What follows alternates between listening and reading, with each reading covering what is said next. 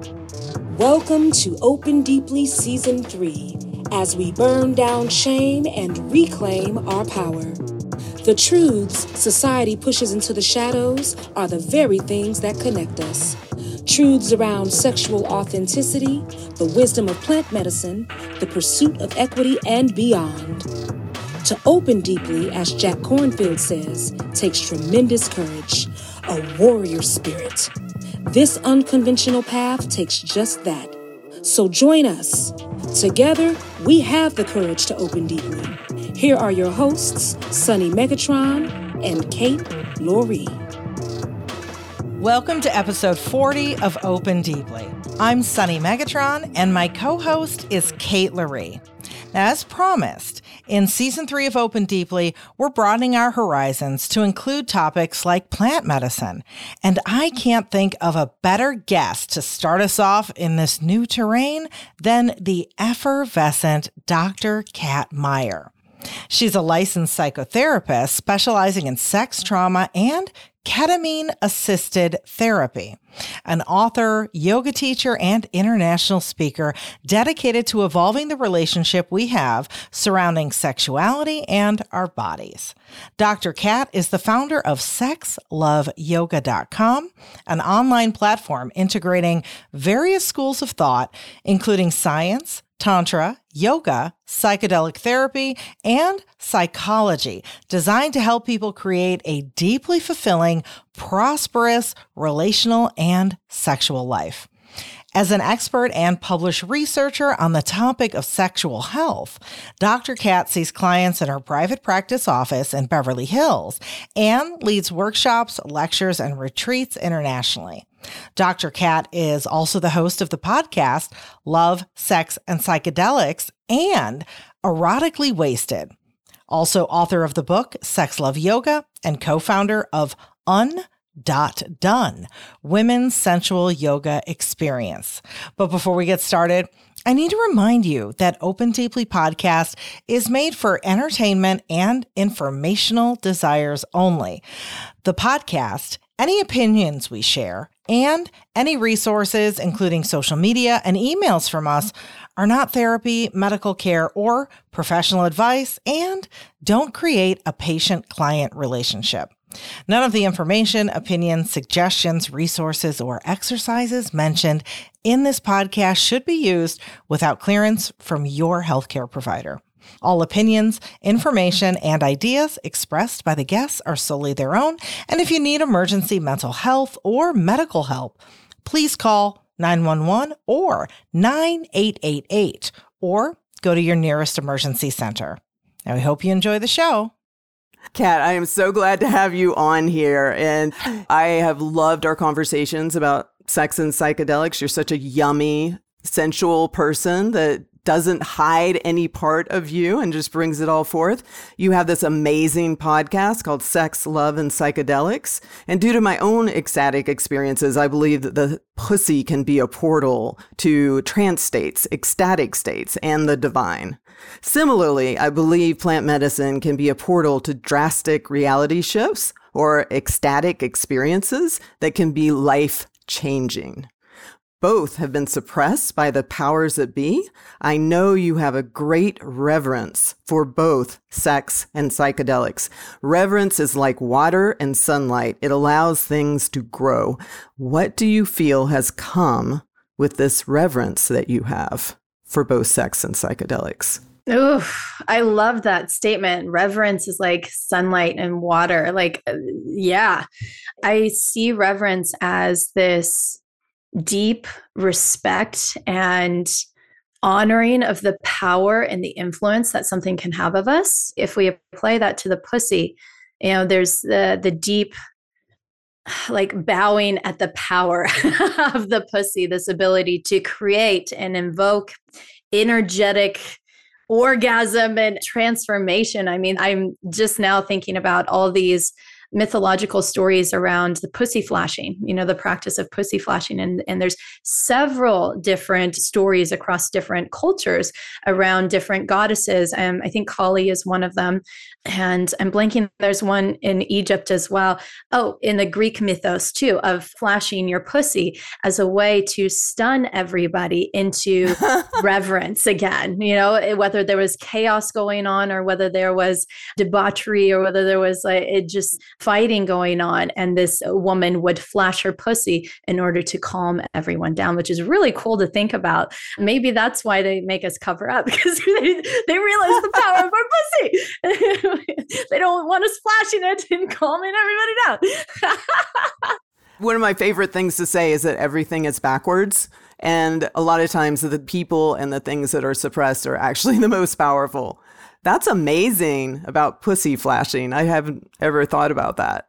I'm like, how can I incorporate that into everything? you know, consensually and all. But yeah, yeah, my my wheels are going. Oh, that's amazing.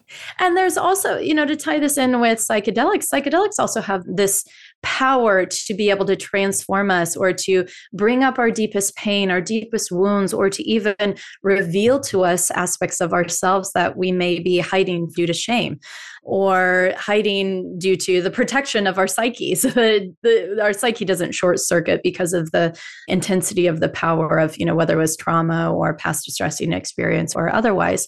So both of these have this power to transform us. Both of these have the power to really bring us to our knees, literally and figuratively. And so, how are we taking care of these with? Conscious awareness, with preparation, with learning about them, learning about how to approach and utilize the power in a way that doesn't cause us harm. You know, the pussy can cause us harm just as much as the psychedelic can cause us harm, but it can also break us into oblivion to redefine us, redefine ourselves. You know, on that note, I think about set and setting, you know, that you always hear the term set and setting related to psychedelics, your mindset and the setting that you're in. But I think that can apply to sex too, you know, and when you think about set and setting being in place, when you're about to have sex. I mean, I think that so often can lead to good experiences, but also if you really know what you're doing, you can, you know, have ecstatic experiences.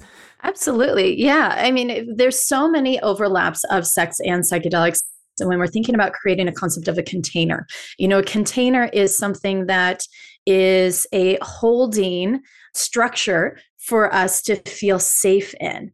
You know, if we think of container as characterized by presence and structure, holding, yeah, holding environments strength, of different types. yeah, holding environments, yeah, and then for us to feel safe enough to be able to unravel, or safe enough to go into full expression or energy or vibrancy, movement, big emotions. If our container doesn't feel solid, there isn't a depth of presence, there isn't the there isn't that holding structure, we're going to feel that in our nervous system when we're not going to be able to unravel. We're not going to be able to have this full expression of our eroticism, of our body, of our orgasm. And same thing with psychedelics. If there is not a strong container, say whether it's our facilitator's attention is split, or there's people coming in and out of the space, or there is isn't a proper set up, as in somebody telling us what to expect or preparation about the medicine that we're about to experience, then that's not going to feel safe. And so, in either of those situations, we're not going to be able to fully let go. We're not going to be able to surrender. And surrender is such an important aspect of psychedelics. The reason why we can break down some of these deeply ingrained uh, constructs in our psyche is because we feel safe enough to go there and challenge them. But we can't if we don't feel that somebody's there or there's too much noise or we're at a festival and we can't let go into what the psychedelic is asking us to be able to do. And then going back to sex, that just kind of reminds me of the time that I was first able to have an ecstatic experience during sex where I combined holotropic breath work with sex. And you could argue, yeah, I've smoked a little weed when I've had sex, that sort of thing. But something about allowing yourself to go into a full ecstatic experience as you can with breath work really takes a lot of trust. And again, it had to be that set and setting, including the partner I chose to allow myself to go to that level that I had never gone to before. Mm-hmm. Right. It's really interesting. It's what you're capable of, what the body is capable of. Mm-hmm. Yeah, and how much we take these things really uh, too lightly. I, I think yeah, we're approaching psychedelics as I mean, there's nothing wrong with recreational substance use. I you know celebrate, yay, woo! it just is you know again, if you don't have the reverence for it, then you find yourself in a situation where if you don't have the tools to be able to be introspective or how to regulate your own nervous system or have a resource of community to support you or a safe place to go and escape to so that you're not in the middle of all this stimulation, then it can create a very scary experience for us and sometimes re traumatize us.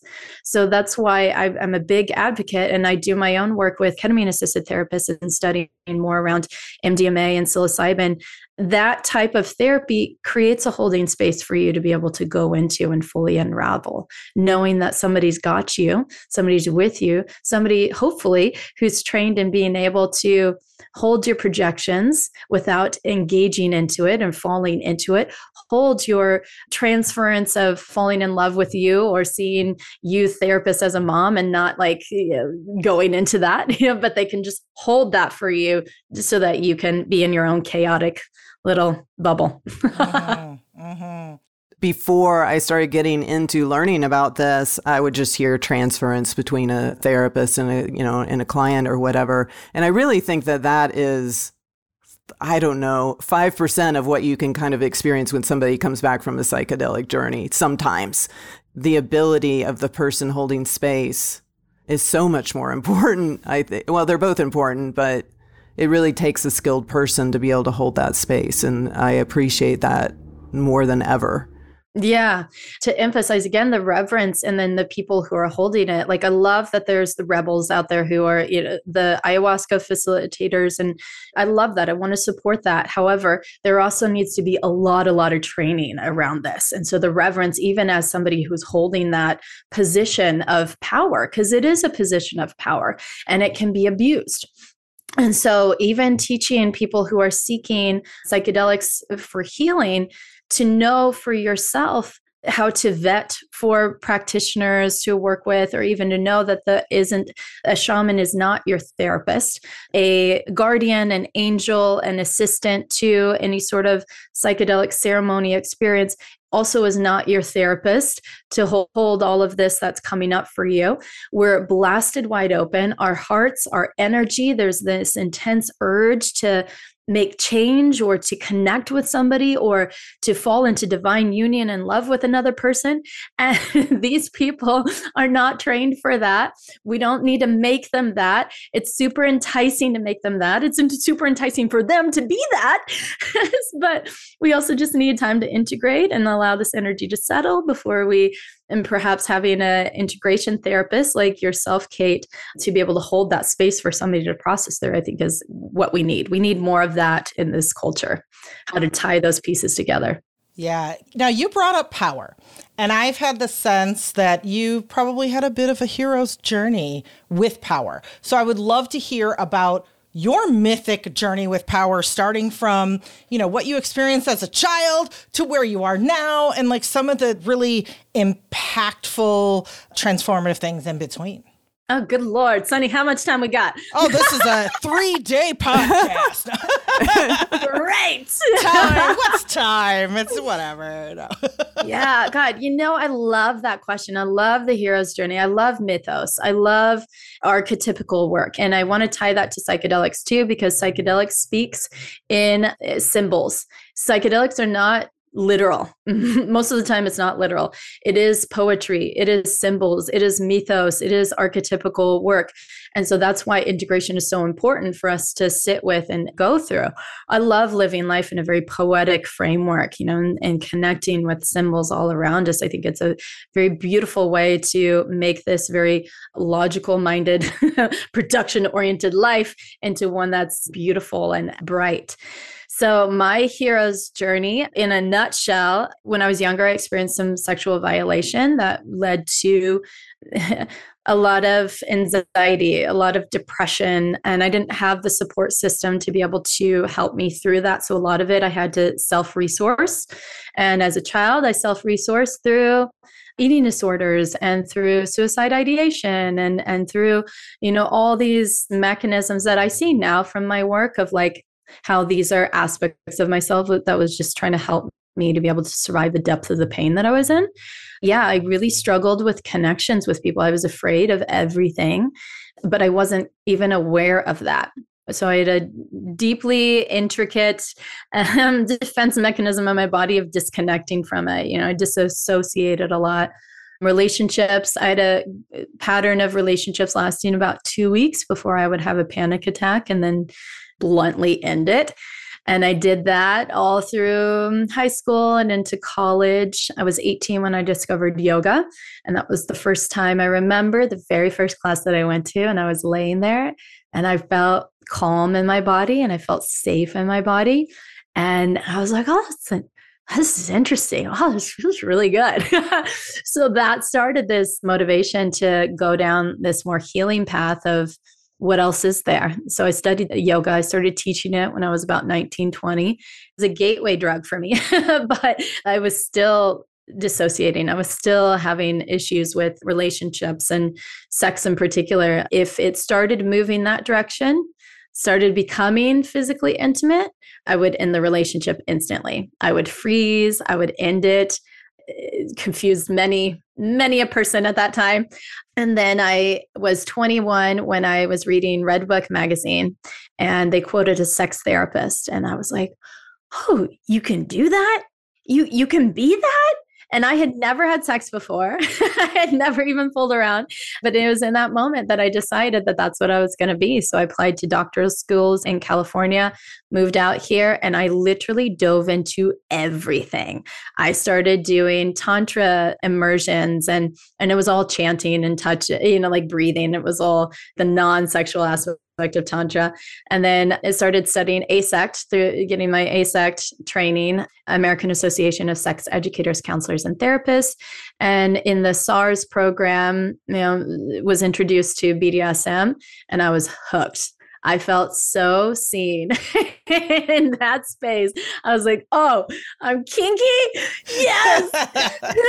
it was such a freeing aspect. I remember showing up at the dungeon and wearing a bodysuit with lace on it. And I was so hyper vigilant of everything and everything around me. And then that was my first, like, I just leaned in. I just kept leaning in. I was like, let's try this. Let's do this. And it was this awakening moment of I can wear lingerie, first of all.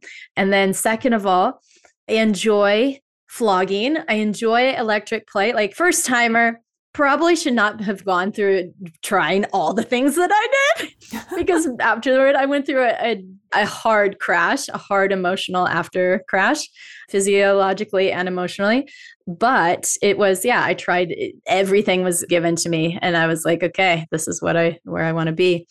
And so diving into that that's amazing. So that SAR, the sexual attitude reassessment, that was because I was there watching that. I, Holy you know, shit. with you and Mr. Aragon, I was there for that. Yeah, that's right. That's when we met. That was like eight years ago, nine years ago, 10 years. I don't know. You looked very sweet and innocent, but you looked completely happy in that uh-huh. scene.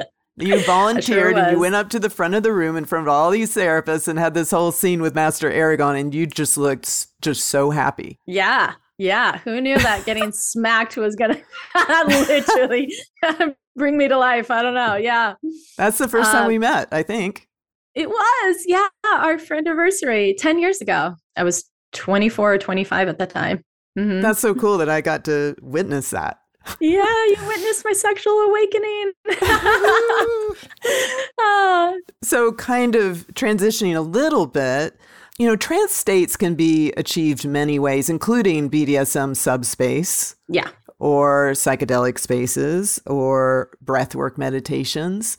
And I wonder if there's a time that you've ever experienced or heard of from someone else where they combine two different modes of achieving a trance space together to create something next level. I wonder if anything like that comes to mind.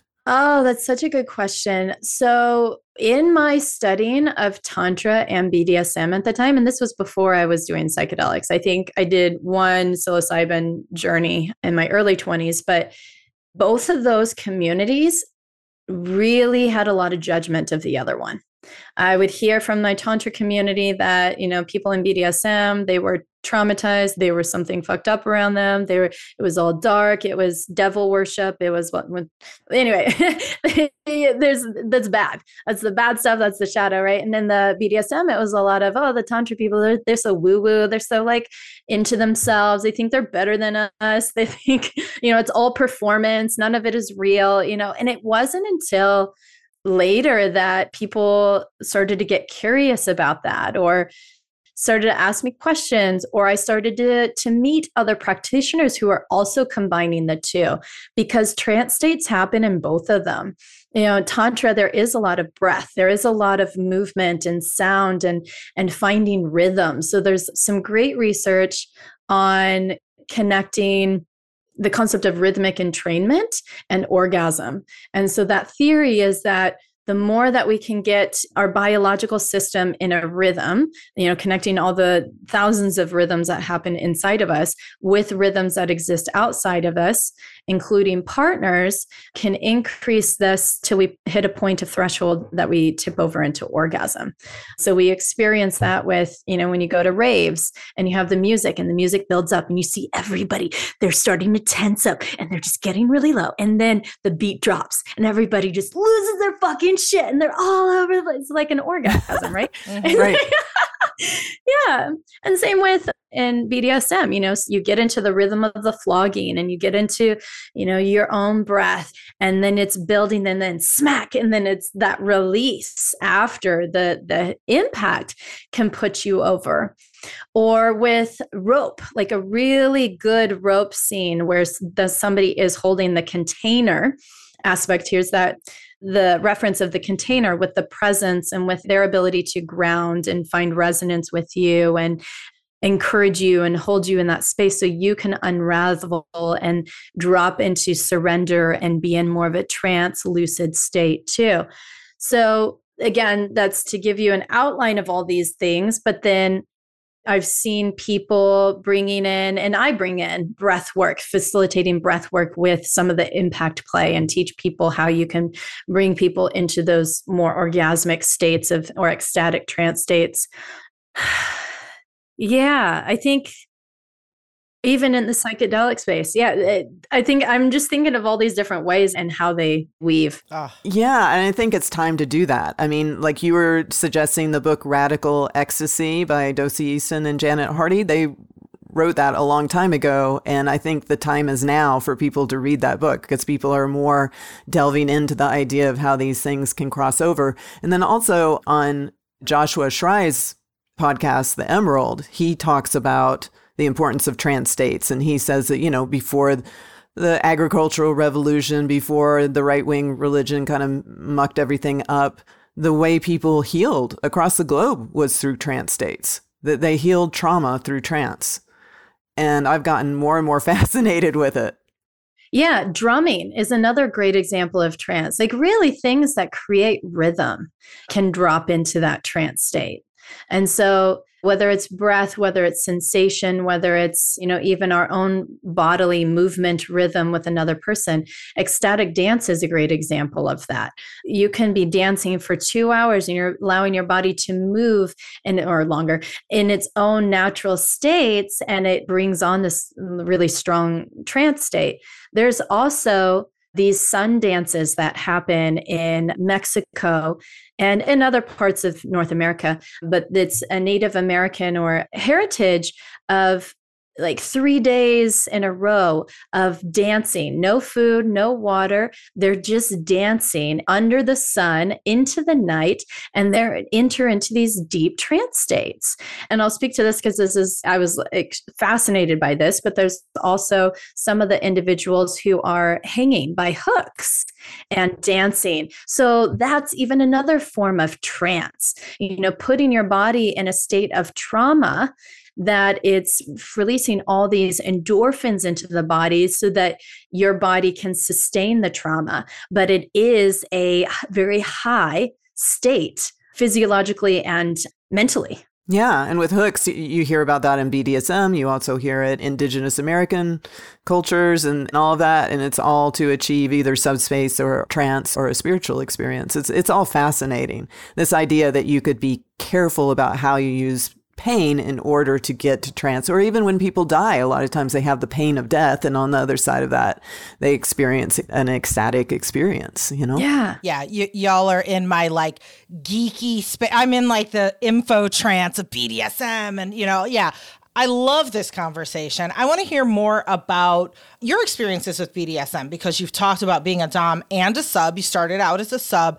I would love to know how and when you discovered your inner Dom. Oh, I know the exact moment. Okay. yeah, yeah. So I was at Torture Garden in Los Angeles, and this man approached me and one of my girlfriends and super gorgeous french man i was like oh just super hottie and he comes up to me and i was wearing these giant boots like super tall platform, buckled up boots. And he goes, Do you trample with those? And in my head, I go, I don't dom, you know, like I I don't take charge. But what came out of my mouth was yes. and, I, and I took my foot and I pushed him up and against the wall. And I just ordered him onto the couch. I said, get on the couch. And so he like big eyed, like he looked like this kid who just discovered like a lollipop. and he lay down on the couch and I stepped on top of him and I pointed to my girlfriend and I was like, come here. And I ordered her on top. And so we're trampling him and I'm sticking the heel into his jaw and I'm turning his head and I'm saying, yeah, you like that. And then I, just the words are flowing out of my mouth. I don't even know what's happening, but I'm just in this full, eh, whether you want to call it channeling, you know, just accessing and I'm embodying this archetype of a Dom and just like a very dirty, very directive, very, I felt so much courage and confidence in my body. And then I'm directing the two of them and I'm making them kiss and I'm telling them a dirty story because I love fantasy. I love speaking fantasy. I write my own erotic stories on my podcast, Erotically Wasted. So it was just flowing out of my mouth what I was, this whole story in fantasy. And then I was getting other women to come over and trample on them too. And this dude was so wet. Like he was so hard. I was, I was just very proud of my inner dom. And after that it almost like it created a reference point for me. And since then i've always been able to tap into that frequency ever since. And i've not had when i say i'm in that space it just clicks on and everything flows.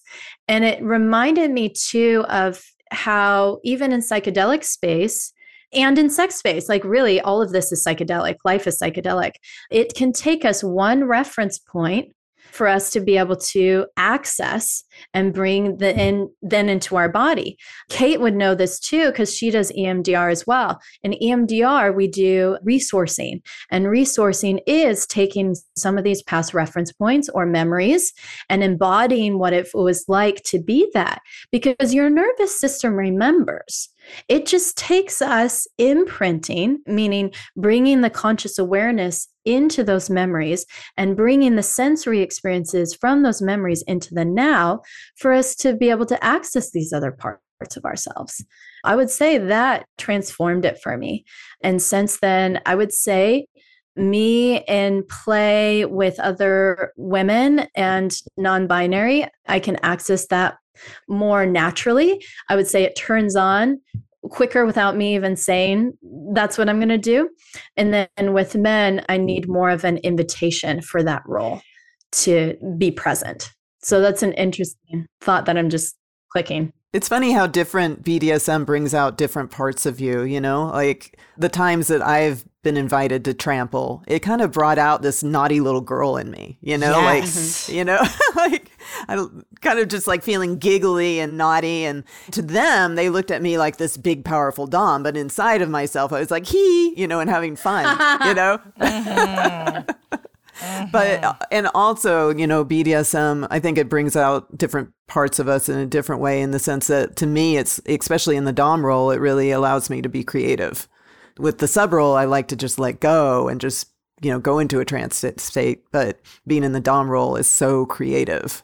Mm-hmm. Yeah, and the consciousness, the the sacredness of kink too, really reminds us that we can tap into parts of ourselves that we might not otherwise either feel safe enough to embody or we might be a shadow aspect of ourselves. So for me, I had always struggled with power.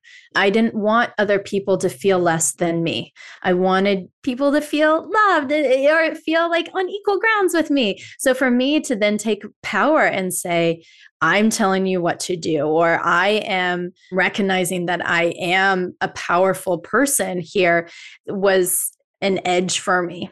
Or even the concept of submission, letting somebody do things to me from a place of consent and playing out the role of being small, playing out the role of being powerless.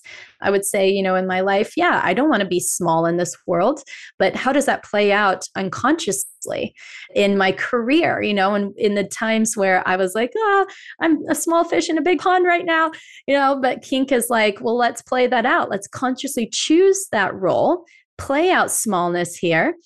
So it's not something that's unconsciously ruling me in my everyday life but i get to i give it an outlet. Mm-hmm. and then i realize my power in that. Yeah it, it's interesting. I mentioned the emerald a lot. In one of his episodes he has an episode on war and he basically said that it used to be that men could act out their aggressive impulses through trance. And then he said if they don't have an avenue to act it out, like through trance, obviously BDSM is an obvious example, they'll be drawn to war. When they're experiencing war, they will get to have the violence. They'll be able to have the band of brothers experience. They'll be able to have ecstasy. And so if you don't have a way to funnel that shadow side of yourself into something like trance, then that's the kind of thing that happens. So I completely hear you on that. That's amazing. Yeah. So slightly switching. Ooh, switchy? You said switchy? Who's who? Oh. Let's Great. negotiate real quick here. I'm all about switching. I'm all about switching. Lately, I've been thinking about internal family systems theory might help integration after a psychedelic experience. And I'm also thinking about how internal family systems can help us navigate hard feelings related to non monogamy. And I'm just wondering if you have any thoughts about either. I have lots of thoughts. So I use internal family systems in my own practice, both with ketamine and not. Also, the founder of Internal Family Systems, Richard Schwartz, even talks in his book on for couples about how MDMA naturally invokes parts communication. So I see it often in the psychedelic work that I'm doing with people because there is an internal dialogue that you have with yourself you become introspective. You realize that there are voices inside of you that sometimes are in conflict with one another. And so, internal family system says, hey, let's bring conscious awareness to these parts.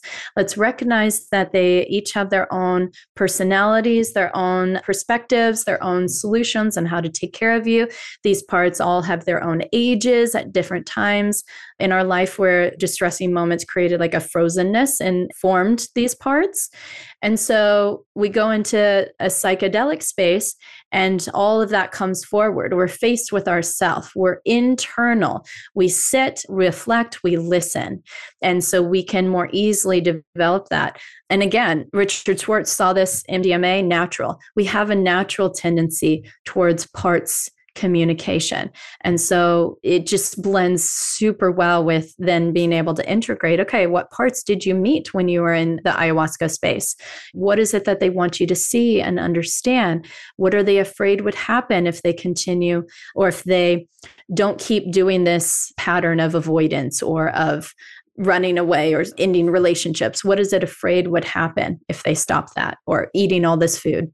I'm curious about a, a, quick question. Like, if a couple is doing MDMA, and let's say one partner in the couple is not the best person, maybe he's done a lot of harm in the relationship. Is there a danger that if they do MDMA together, like in a couples therapy session, if that became legal and all that good stuff, that the person that was being abused might end up being unduly bonded to that person through the MDMA? Like, could it do some harm? That's an excellent question. I think we're still discovering what the ethics are around, you know, who and when to have these psychedelic experiences because you're absolutely right. When is the appropriate time to do a psychedelic? So, right now, I'm running a, a survey that I opened to the public since September, and I have over 550 people who've taken the survey. And some of the people who've been sharing their stories have said, you know, we took MDMA too soon in our relationship and yeah, I felt the falling in love with this person only to find out later that they weren't a right fit for me or that this person wasn't actually caring for my heart. So I think that there again, this these are people who are just taking uh, MDMA or psychedelics together recreationally or for their own experiences. It doesn't have the foundation of psychotherapy, which I think is a really, really important aspect to psychedelics, even more than just going to a ketamine clinic. Having assisted therapy around it is what makes it even more beneficial. So I think it's important for people to go through, you know, if, if there's abuse in the relationship, I think initial therapy is what you need to do first. Although I have seen individuals with and this is from integration the individuals who went and did a an ayahuasca ceremony and the partner had disorganized attachment and so they had more of the manipulation and the attacks aspect of it. And after the ayahuasca ceremony, they realized how much pain they were causing their partner. They realized how much they had self awareness that wasn't there before. And that actually motivated them to start going down this path of healing and going into doing self development seminars and things like that. So that is possible. However, we have to remember that psychedelics aren't the panacea and the the oh you take one and then now i have self enlightenment and now the issues aren't there. Our patterns are like years and years and years in the making. And and it's hard to change patterns. So it's going to take a while for somebody who has deeply ingrained fear or patterns of of abuse or attacking the other person whether through manipulation or guilt or blame that's going to take a while first of all. It's not going to be one MDMA session. It may not even be three. It's going to be consistent life change. And I've also seen where psychedelics have had the effect of increasing narcissism. So, for some people, when you do psychedelics, there is an experience of conviction and some people coming back and reporting, I know the truth, truth with a capital T. I have experienced God and I know how the world works. It can be groundwork for you know supporting narcissism. So some somebody has more of those tendencies of grandiosity, you know, psychedelics can increase that. I knew ayahuasca could do that. MDMA can do that as well. Yeah, that's a good question. I don't know. Mm, it's a very good question research is still really new about all of this. I think right now, most of what we have is anecdotal. It's interesting. There's so much possibility, though. So much possibility. And that's why we have the reverence with this, because there's a lot of unknown and unpredictability. And so we want to do the best that we can to, again, create the container to support any chaos or unpredictability. But there's also just things that happen. we just do our best. And yeah, so the grandiosity, that is a possibility of happening. But I've also read studies where people's personality disorders changed to where it makes it more pliable for that to change. So we're still in the inquiry. Yeah. Yeah. humbling, humbling inquiry. Hmm.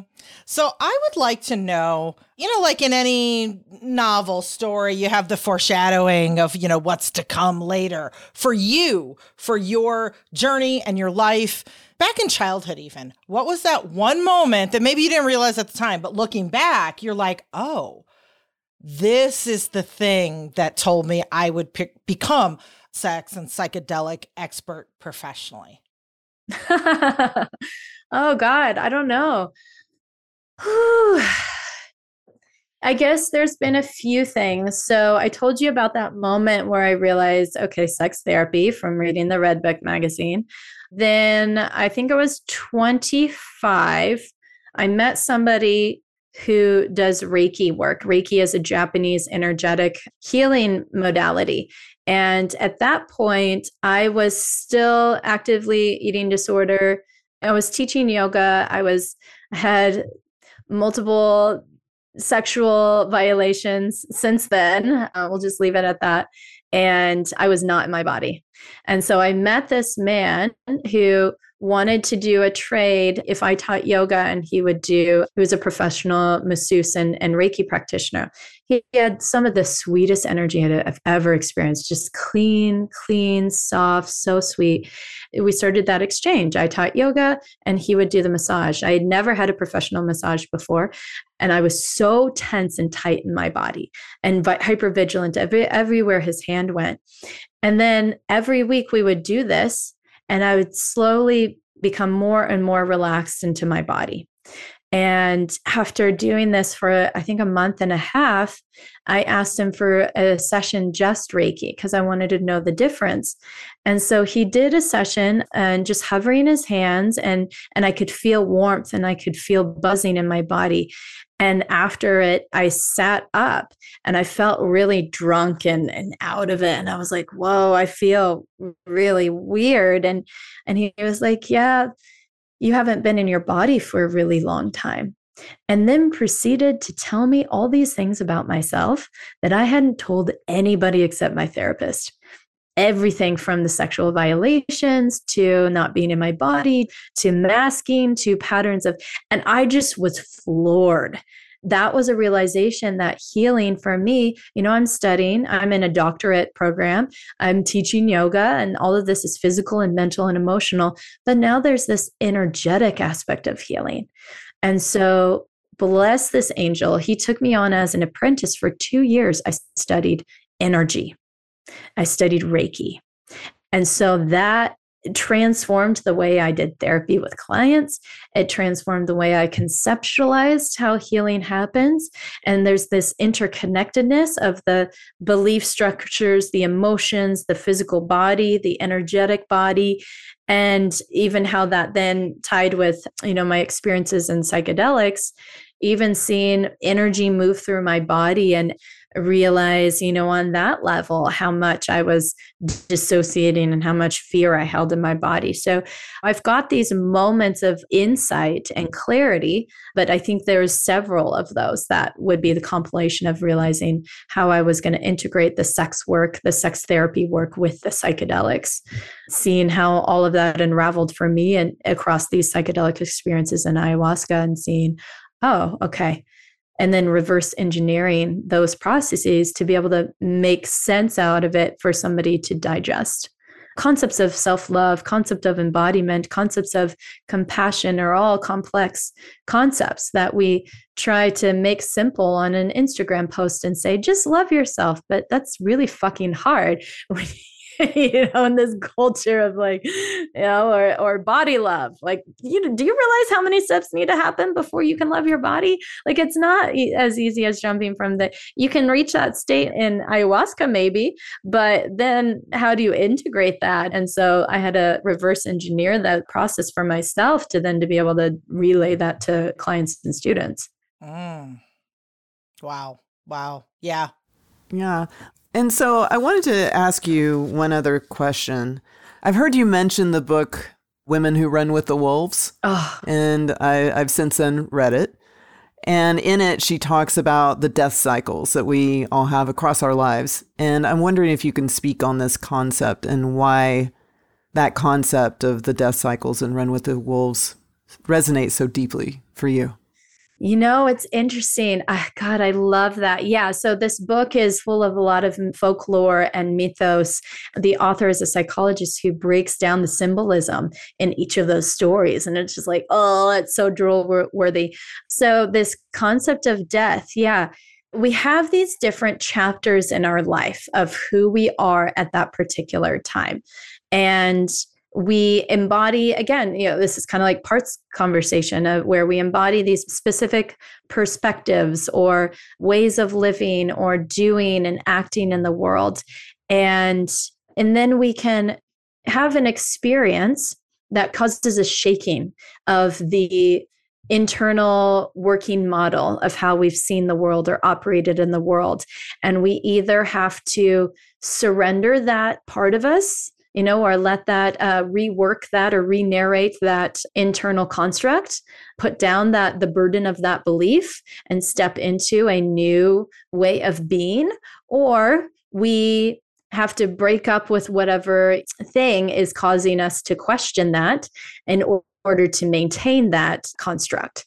So, thinking of relationships, you know, the concept of relationships, a committed relationship goes through so many death cycles if you decide to lean into the death, the process of letting something go in order to keep the relationship. But that means the relationship might have to die as it was in order to make space for the two or three or whoever's in that relationship to evolve and to grow as you need to.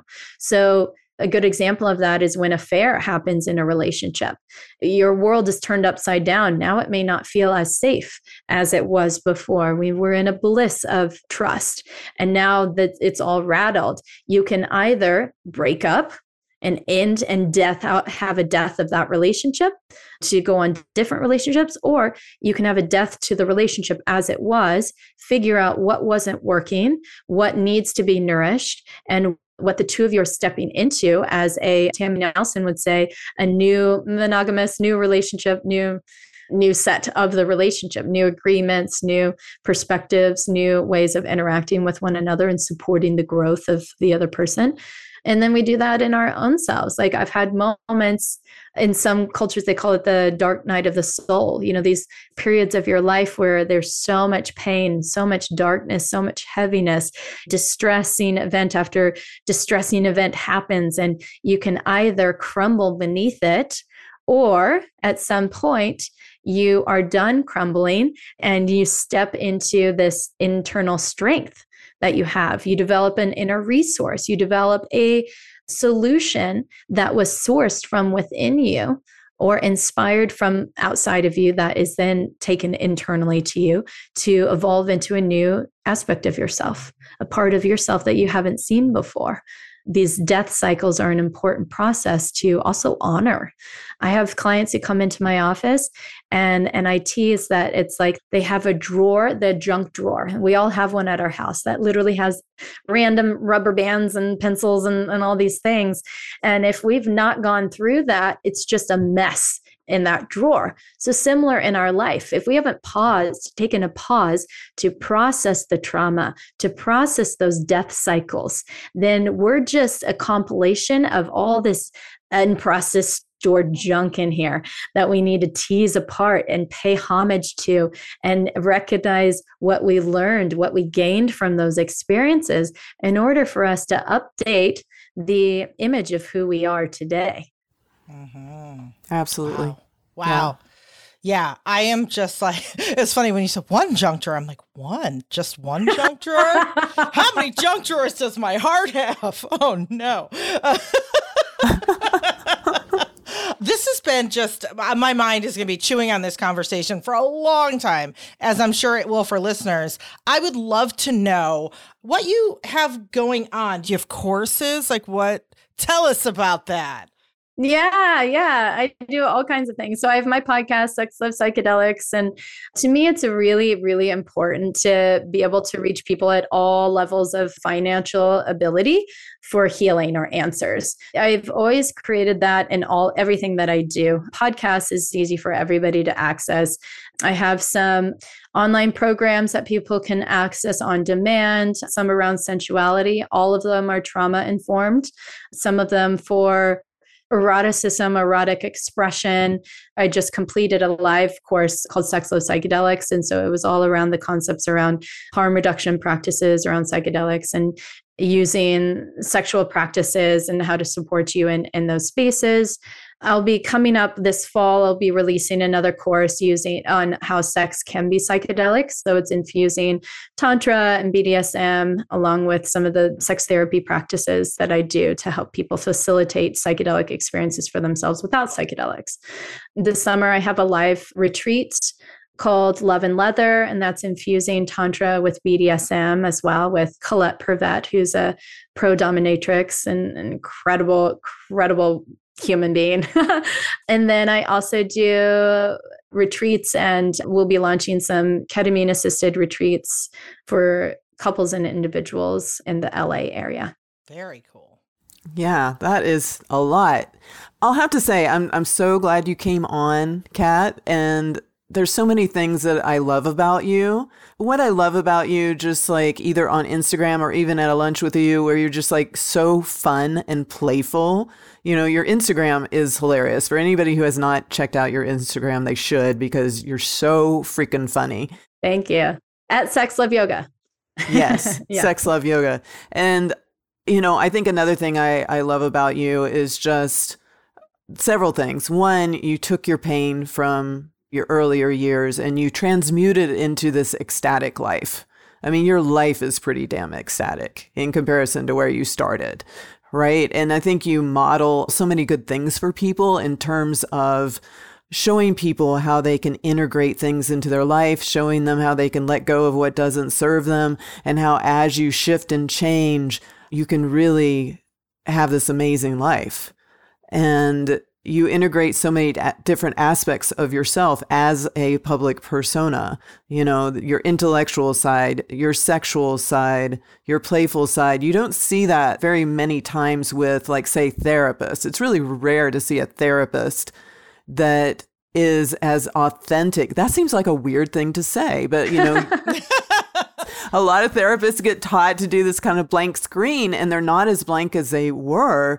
But still, I think you're one of the most, what you see is what you get therapists that are out there on social media, etc., that people can have access to and learn from. And again, I think one of the main powers of that is the things you say are important, but the things you model are really important. And the fact that you've been able to achieve this much at this young of an age, like you're young and you have achieved so much. It's very impressive. That's one of my parts that was a perfectionist. So, you know, we think that part and we're also done with that part. we don't have to do that. It's a trait, right? It's like, let's yeah. keep the good part of the trait and fade out the bad part of the trait, right? Yeah, yeah. We're finding more balance. yes, yes. Well, I think you're wonderful. I think you're doing great things. I think the people that decide to check out your course are going to benefit greatly for it. Yeah, I hope everyone listening has enjoyed this episode and that you will continue to dare to open deeply. Thank you for listening. Find us online at opendeeplypodcast.com and on social media at Kate Loree or at Sunny Megatron. Check back bi weekly for new episodes, and until next time, remember your authentic truth is only found when you dare to open deeply.